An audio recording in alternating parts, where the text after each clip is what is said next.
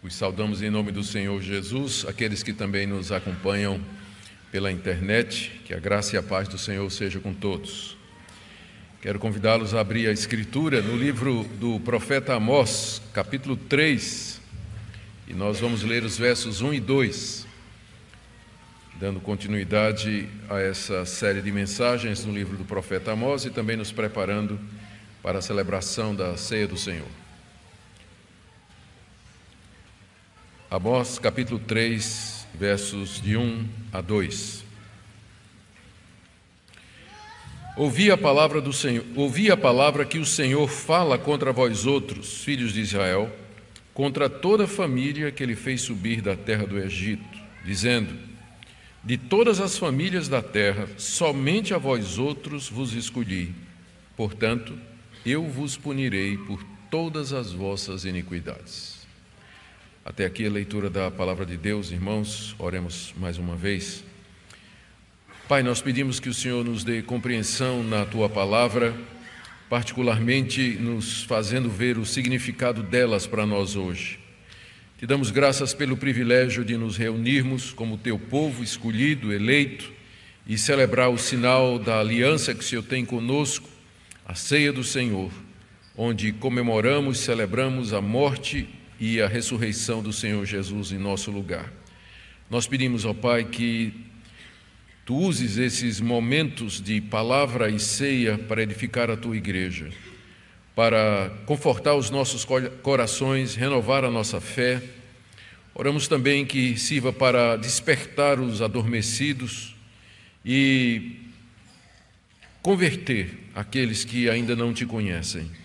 É o que nós te pedimos em nome do Senhor Jesus. Amém. Queridos, aqui nessas duas palavras, desses dois versículos que nós acabamos de ler, encontramos o profeta Amós profetizando contra Israel, contra o reino do norte, cuja capital era Samaria e à época o rei era Jeroboão II. Essas palavras de Amós provavelmente foram proferidas em Betel, uma das cidades mais importantes do Reino do Norte, e onde havia um santuário onde estavam os dois bezerros de ouro que Jeroboão II havia feito. Na mensagem anterior, nós vimos que Amós havia declarado o juízo de Deus contra eles. Eles seriam tratados como todas as nações pagãs ao seu redor. Na verdade, essa profecia de Amós contra Israel é a última de uma série de profecias que começa no capítulo, começam no capítulo 1 contra Damasco, capital da Síria. Depois, Amós profetiza contra os filisteus, depois contra os fenícios, os edomitas, os amonitas, os moabitas, contra a casa de Judá e, finalmente, ele se volta contra a nação de Israel, o reino do norte, que for a missão que Deus lidera. Deus o tirou dos seus negócios, Amós não era um profeta de carreira, mas Deus o vocacionou e mandou que fosse até o reino do norte trazer essa palavra de juízo. E a mensagem era exatamente essa: eles seriam tratados como os demais povos, apesar de serem um povo de Deus, porque a paciência de Deus havia chegado no limite contra o seu próprio povo por conta da quarta transgressão. Amós usa, no início da sua profecia contra Israel, a mesma introdução que ele tinha usado contra aquelas nações pagãs. Por três ou quatro transgressões, não perdoarei a sua iniquidade. Ou seja, Deus estava dizendo que ele ia agir em juízo, porque o limite da iniquidade daqueles povos havia sido preenchido. Eles tinham pecado até onde Deus podia suportar. Dali para frente não haveria mais misericórdia, mas somente o juízo de Deus. E assim, o próprio povo de Deus estaria debaixo daquele castigo. Eles seriam devidamente apenados por terem pecado à semelhança daquelas outras nações. Deus aqui não está fazendo diferença entre o seu povo e aqueles que não eram do seu povo. Todos estão debaixo do seu juízo. Israel seria punido pela corrupção dos seus juízes, pela ganância dos seus magistrados, pela opressão para com os pobres, a insensibilidade para com os desfavorecidos, o enriquecimento ilícito prazeres proibidos, imoralidade, idolatria, tudo isso Amós lista no capítulo 2, de 6 a 8, que são os pecados ou a quarta transgressão da nação de Israel. E, diferentemente das outras nações, Israel tinha feito tudo isso apesar dos favores de Deus para com eles, que Amós lista aí no capítulo 2, de 9 a 11. Deus havia destruído os amorreus, que eram os povos, eh, os amorreus eram um dos povos que habitava na terra de Canaã, a terra prometida, era o povo mais forte e mais poderoso, alto como o carvalho, forte como o cedro, ou o contrário, e Deus os destruiu por cima e por baixo para dar a terra deles à nação de Israel. Deus os tirou da escravidão da terra do Egito, deu a terra do Amorreu, deu-lhes profetas e nazireus para preservar a sua lei e a sua santidade. Mas o que é que Israel fez? Apesar de todos esses privilégios que a nação tinha experimentado, eles mandaram os profetas calar a boca e corromperam os nazireus, que eram jovens consagrados a uma vida de santidade diante de Deus. Amós então anuncia que Deus vai castigá-los duramente. Está aí do verso 13 ao verso 16. Deus mandaria uma nação poderosa contra eles que haveria de invadir a terra e traria a derrota completa de Israel. Amós retrata isso aqui como soldados correndo em toda direção. Naquela hora não vale ninguém soltar a mão de ninguém. Todo mundo soltou a mão de todo mundo e salve-se quem puder como ele descreve aí, do verso 14 até o verso 16. Por isso, e essa mensagem de Amós, essa mensagem de Amós de que Deus haveria de castigar a nação de Israel, o seu próprio povo, teria soado muito estranho aos israelitas. Alguma coisa estranha aos israelitas em geral e particularmente aos moradores de Betel. Porque os israelitas sabiam que eles eram um povo especial para Deus. Afinal, Deus os tirou lá do Egito, mediante promessas que havia feito aos seus antepassados, Abraão, Isaque e Jacó. Eles sabiam que Deus lhes havia dado aquela terra onde eles estavam agora, conforme promessas. Eles sabiam que Deus os havia escolhido de entre todos os povos da terra para ser o seu povo especial.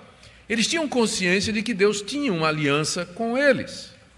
Apesar deles adorarem bezerros de ouro, apesar de adorarem outros deuses, eles continuavam adorando a Deus, naquilo que a gente chama de sincretismo. Eles haviam misturado a adoração de Deus com outros deuses, mas eles não tinham esquecido do Senhor, não, não tinham parado de adorar a Deus, embora nesse culto estranho e que Deus rejeitava completamente. Ou seja, a nação de Israel estava plenamente consciente dos seus privilégios e do seu status como um povo especial de Deus de entre todos os povos. Portanto, a reação deles diante da mensagem de Amós de que Deus haveria de tirá-los da terra, de que Deus haveria de castigá-los e tratá-los como as outras nações, soou, a reação deles foi, foi mais ou menos essa. Oh, o que é que esse profeta está dizendo? Deus está conosco. Veja aí capítulo 5, verso 14, quando Amós diz assim: Buscai o bem e não o mal, para que vivais. E assim, e só assim, o Senhor, o Deus dos exércitos, estará convosco, como dizeis. Eles diziam: O Senhor dos exércitos está conosco. Quem poderá nos tirar dessa terra? Quem poderá nos fazer mal? Nós somos o povo de Deus. Mais adiante, enquanto Amós está profetizando, nós vamos ver essa parte, o sacerdote Amazias, Amazias, que era o principal sacerdote do culto do bezerro de ouro, ele chega para Amós e diz, estou no capítulo 7, verso 13, verso 12, disse Amazias a Amós, vai-te, ó vidente, foge para a terra de Judá, ali come o teu pão e ali profetiza, mas em Betel, daqui por diante, já não profetizarás, porque é o santuário do rei, é o templo do reino. Você está dizendo, que essas coisas serão destruídas. Está vendo esse templo aqui? Ele é o templo do reino. Ele é o santuário onde o rei Jeroboão adora. Então, como assim você está dizendo que Deus vai nos destruir? Como assim você está dizendo que Deus vai nos castigar? Ou então, como Amós diz no capítulo 9, verso 10, Todos os pecadores do meu povo morrerão à espada, os quais dizem: o mal não nos alcançará, nem nos encontrará. Eu chamo isso de a teologia do Reino do Norte. A teologia do Reino do Norte era essa: nós somos eleitos, nós somos escolhidos, nós somos o povo especial de Deus, portanto, nada nos acontecerá, nenhum castigo chegará a nós, nós não seremos destruídos, nós não seremos penalizados, nós não sofreremos o juízo de Deus, porque Ele nos escolheu, Ele tem uma aliança conosco, Ele nos amou e Ele nos predestinou, por isso nada de mal vai nos acontecer. Essa é a teologia do Reino do Norte. Vejamos qual a resposta de Amós com a teologia bíblica contra a teologia do Reino do Norte que são exatamente os dois versículos iniciais que nós lemos. Depois há uma série de oráculos que Amós vai proferir contra a nação de Israel até o final do livro, como nós veremos. Amós se dirige a eles reconhecendo, sim, os seus privilégios. Veja como ele chama o povo de Israel no verso 1 do texto que nós lemos, do capítulo 3. Ouvi a palavra que o Senhor fala contra vós outros, filhos de Israel. Essa expressão indica um grande privilégio. Eles eram descendentes de Israel, Israel é Jacó, e aqui Jacó representa todos os patriarcas, Abraão, Isaac e Jacó. Eles eram descendentes dos patriarcas, a quem Deus havia feito promessas. Quando Deus chamou Abraão da sua terra, está lá em Gênesis capítulo 12, prometeu abençoá-lo, abençoar a descendência dele, dar-lhes uma terra e na descendência de Abraão seriam benditas todas as nações da terra. E aquele povo a quem Amós se dirige, eles eram filhos dos patriarcas, eles eram os herdeiros dessas promessas. Amós estava bem consciente desse privilégio. Segundo privilégio que Amós reconhece é que Deus, de fato, cumpriu essas promessas que haviam sido feitas. Veja como ele diz aí no final do verso 1: ele chama, ele, ele chama os israelitas como a família que Deus fez subir da terra do Egito. A família que Deus fez subir da terra do Egito. Ou seja, eles tinham sido escravos durante 430 anos, eles viveram debaixo do domínio de Faraó, mas Deus os fez subir de lá. A palavra subir indica essa mudança de status. Eles eram escravos, mas Deus os faz subir para serem livres. Eles estavam lá no Egito, mas Deus os faz subir para Canaã.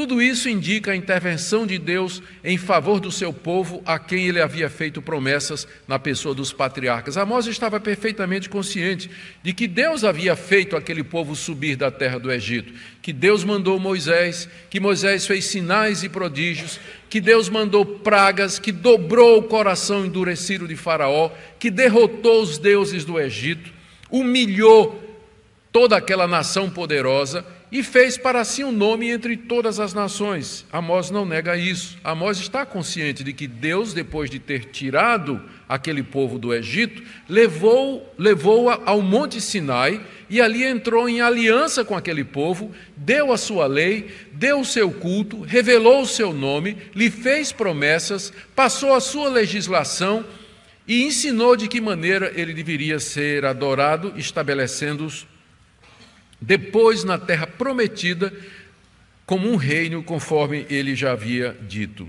Deus cumpriu tudo o que prometeu aos filhos de Israel, é o segundo privilégio. E há um terceiro privilégio que é mencionado aqui e que Amós está perfeitamente consciente, está no verso 2. De todas as famílias da terra, somente a vós outros vos escolhi. Deus não faz acepção de pessoas. Portanto, a sua escolha é soberana e graciosa. Ele não escolheu nenhum povo. Na verdade, quando ele resolveu escolher, ele escolheu somente um. Ele poderia ter escolhido dois ou três, mas ele escolheu somente um.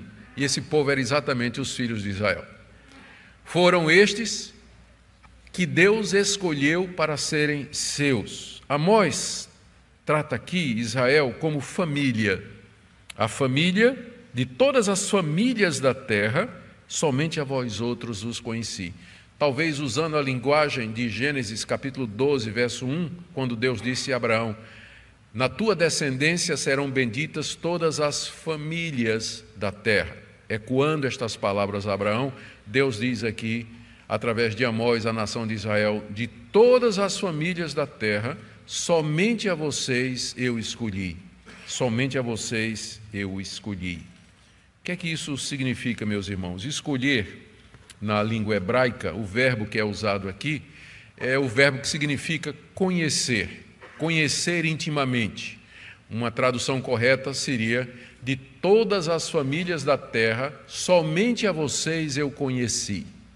É conhecer no sentido de ter um relacionamento íntimo, de ter uma relação especial, de manter uma aliança, fazer uma aliança, fazer um pacto. É nesse sentido que o verbo conhecer é usado, que é já na língua grega, a mesma coisa que Paulo faz naquela passagem bem conhecida de Romanos, capítulo 8, quando ele diz assim: Os que de antemão conheceu, também os predestinou. Os que de antemão conheceu, também predestinou. Às vezes as pessoas acham que esse conhecer assim é Deus olhar no túnel do tempo e ver lá na frente quem vai se converter, e aí ele predestina com base no conhecimento que ele tem de que aquela pessoa um dia haverá de tomar uma decisão.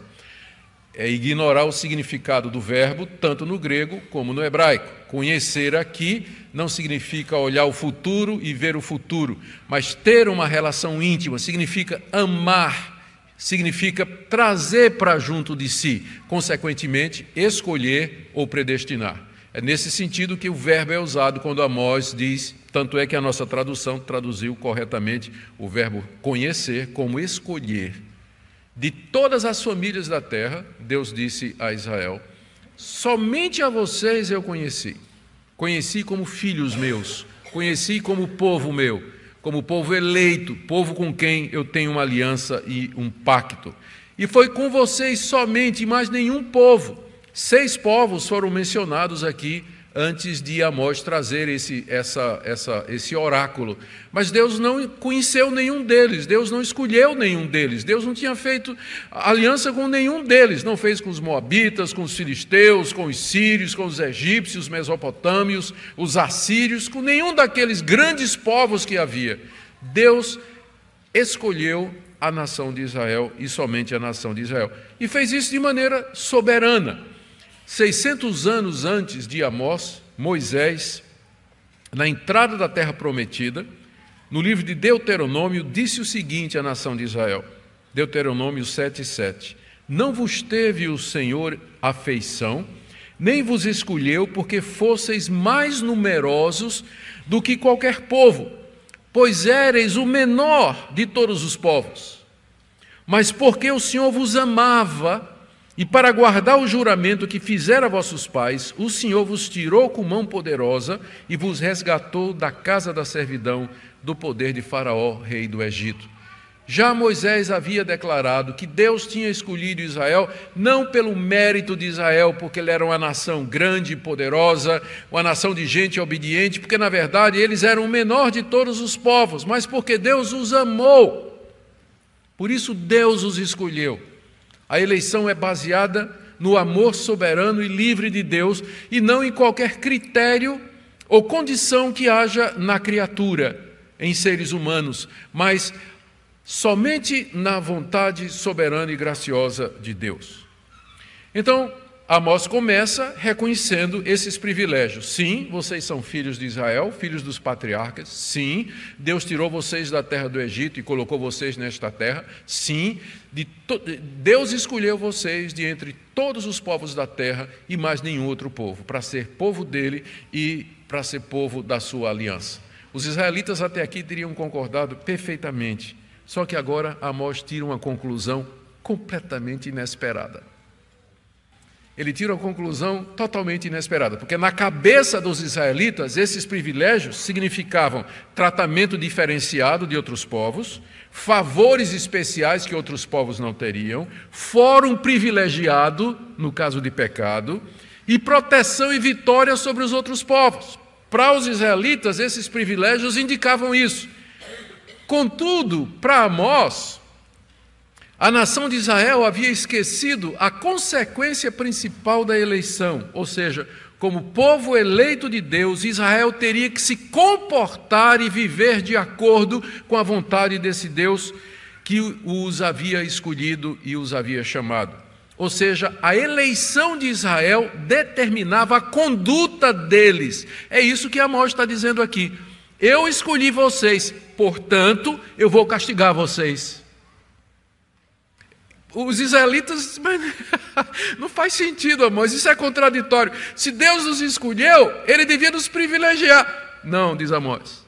Eu escolhi vocês, por isso eu tenho de castigar vocês. Por isso eu tenho de castigar vocês, exatamente porque vocês são eleitos, porque vocês são predestinados, porque vocês foram escolhidos para ser o meu povo. A eleição determina a ética, a conduta do povo de Deus. Exatamente como Moisés tinha dito no mesmo discurso, 600 anos, 600 anos antes, um pouco mais adiante, Moisés volta a dizer: e vejam, tão somente o Senhor se afeiçoou a teus pais para os amar, a vós outros, descendentes deles, escolheu de entre todos os povos, como hoje se vê. Circuncidai, portanto, o vosso coração e não endureçais a vossa cerviz. Moisés já tinha dito isso. Deus escolheu somente vocês, portanto, circuncidem o coração de vocês. Não endureçam o coração de vocês. A eleição traz ou determina a conduta do povo de Deus e os termos nos quais Deus vai lidar com ele. É assim que Amós introduz essa consequência aí no verso 2. De todas as famílias da terra, somente a vós outros os escolhi. Portanto, é aqui que os israelitas não Até aqui os israelitas estavam concordando. A partir daqui, não. Teologia do Reino do Norte quebrou na, na emenda, né? Aqui. Não é isso que vocês estão pensando. eleição não significa isso. A predestinação e a eleição e a escolha soberana de Deus não eram uma permissão para a nação de Israel pecar sem castigo. Não garantia automaticamente favores, foro privilegiado e proteção. Na verdade, a graça da eleição, da escolha e da predestinação, ela traz a responsabilidade pelos nossos atos cometidos. Deus então haveria de punir Israel por todas as suas iniquidades, porque eles eram o povo eleito. Iniquidades significa na verdade, no hebraico significa maldade. É esse o termo que é traduzido como iniquidade.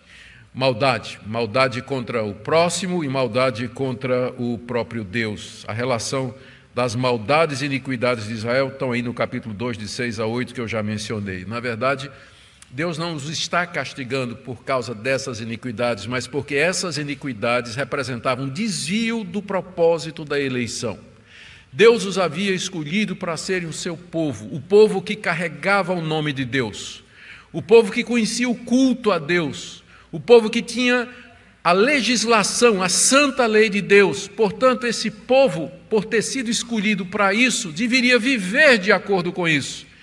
Os pecados eram decorrência deles terem se desviado desse propósito, de terem mal compreendido ou mal interpretado ou distorcido o propósito pelo qual Deus os predestinou. Deus os escolheu não para tratá-los diferenciadamente dos outros povos, mas para que eles carregassem o nome de Deus, a santidade de Deus diante de todo o mundo.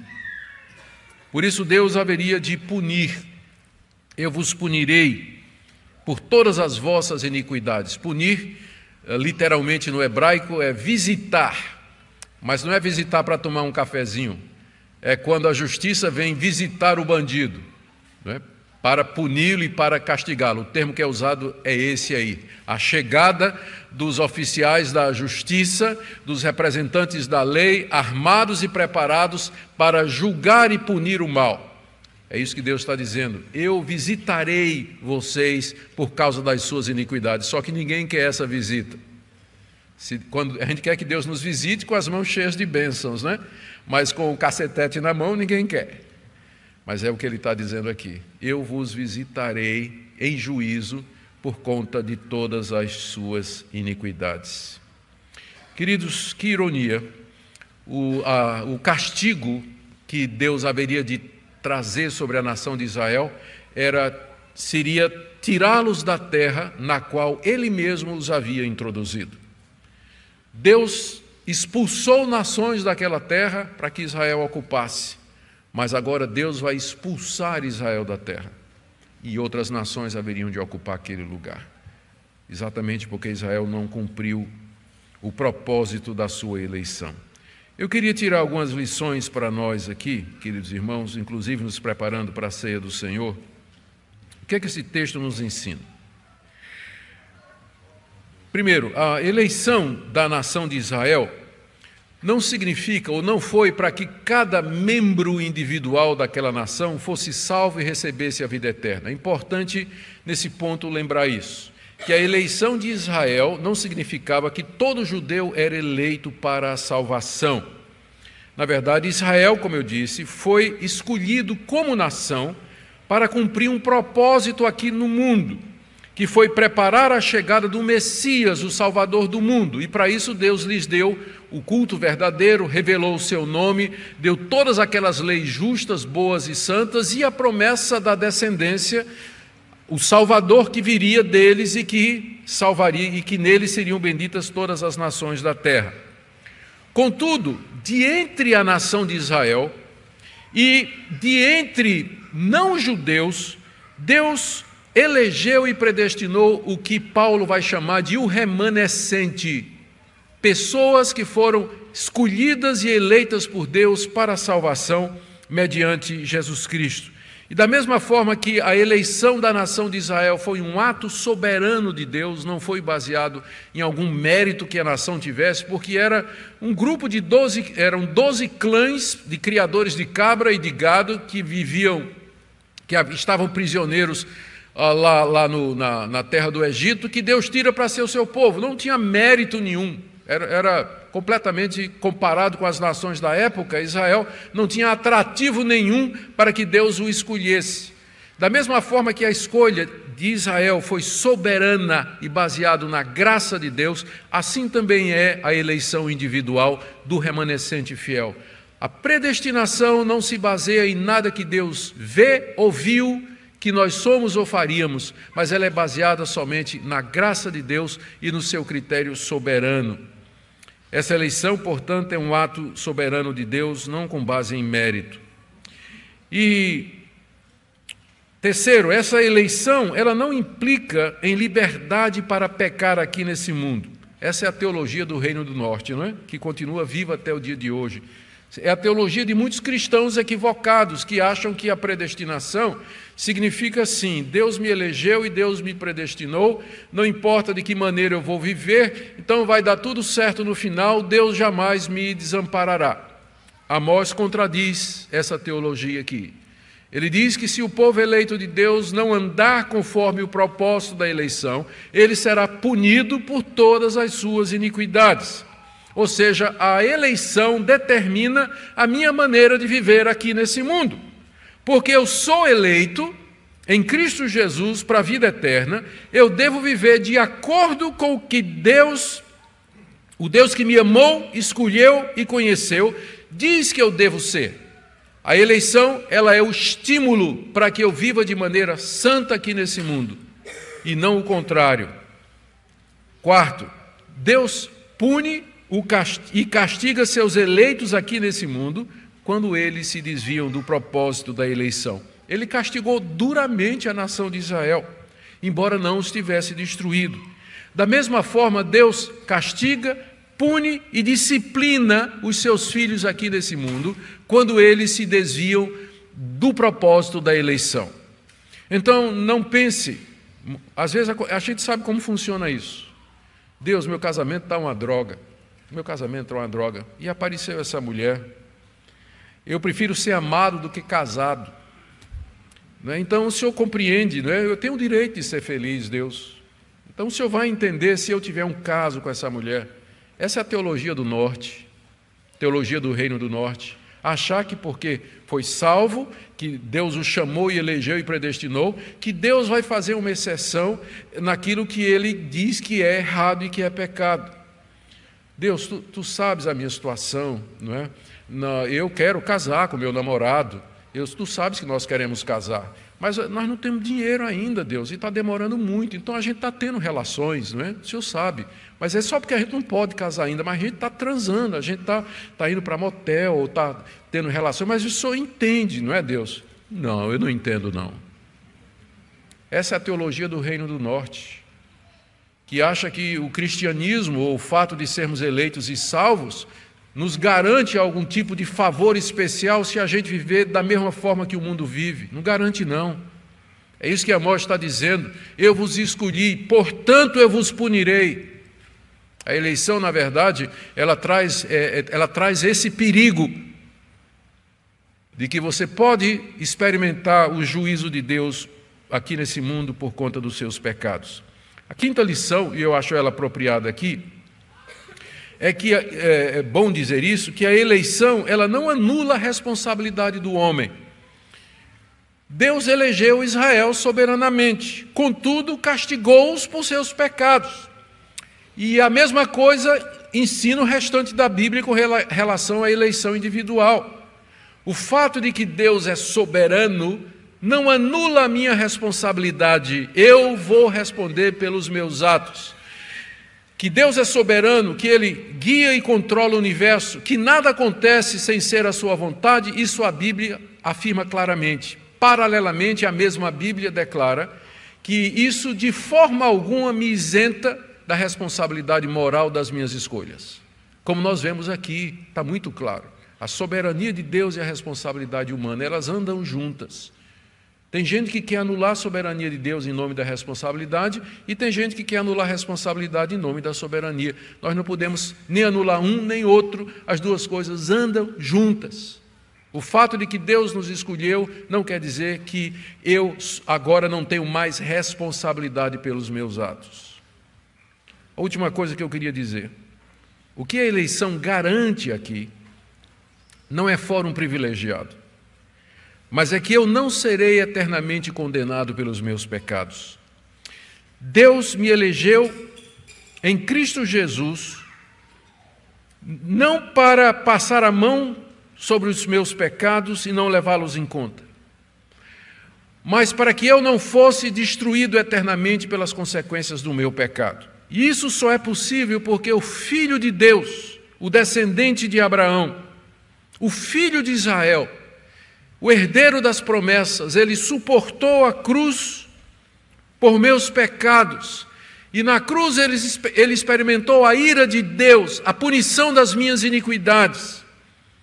Por isso, Deus aqui nesse mundo me pune pelos meus pecados, não como juízo, mas como disciplina, como corretivo para o meu bem para que eu cresça, para que eu retorne ao propósito da eleição, para que eu viva de fato como filho de Deus.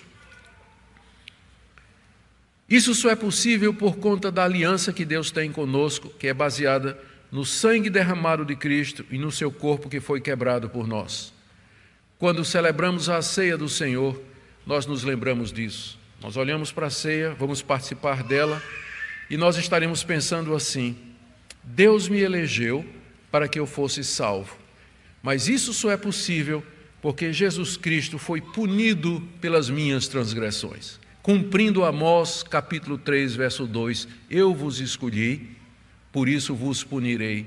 Ele é o nosso representante que leva sobre si a nossa punição eterna, de maneira que nós, depois de vivermos aqui nesse mundo, poderemos receber a vida eterna e viver com Deus para todo sempre.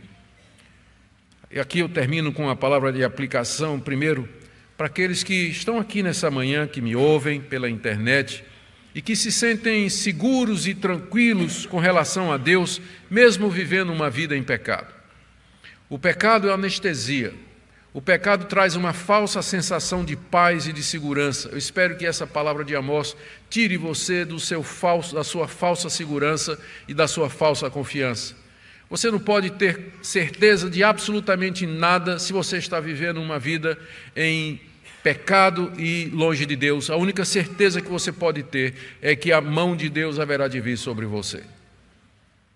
Então não se deixe enganar por essa sensação de segurança e tranquilidade se a sua vida não representa o propósito da eleição e da predestinação, que é uma vida santa, como disse o apóstolo Paulo, que Deus nos escolheu para sermos santos e irrepreensíveis perante Ele, Efésios capítulo 1.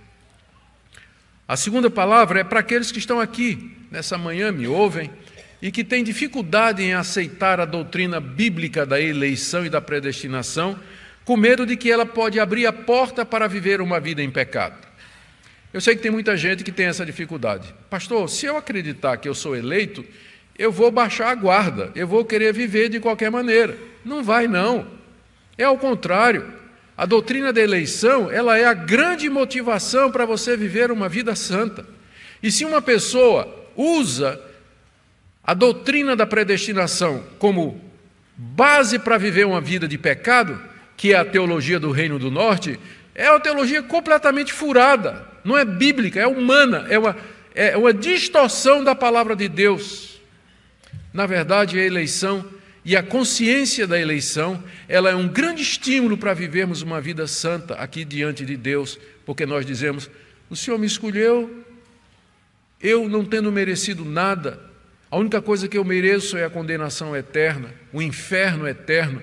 E o Senhor, na sua graça, me escolheu de entre todas as famílias da terra para ser parte do teu povo, fazer parte do teu povo.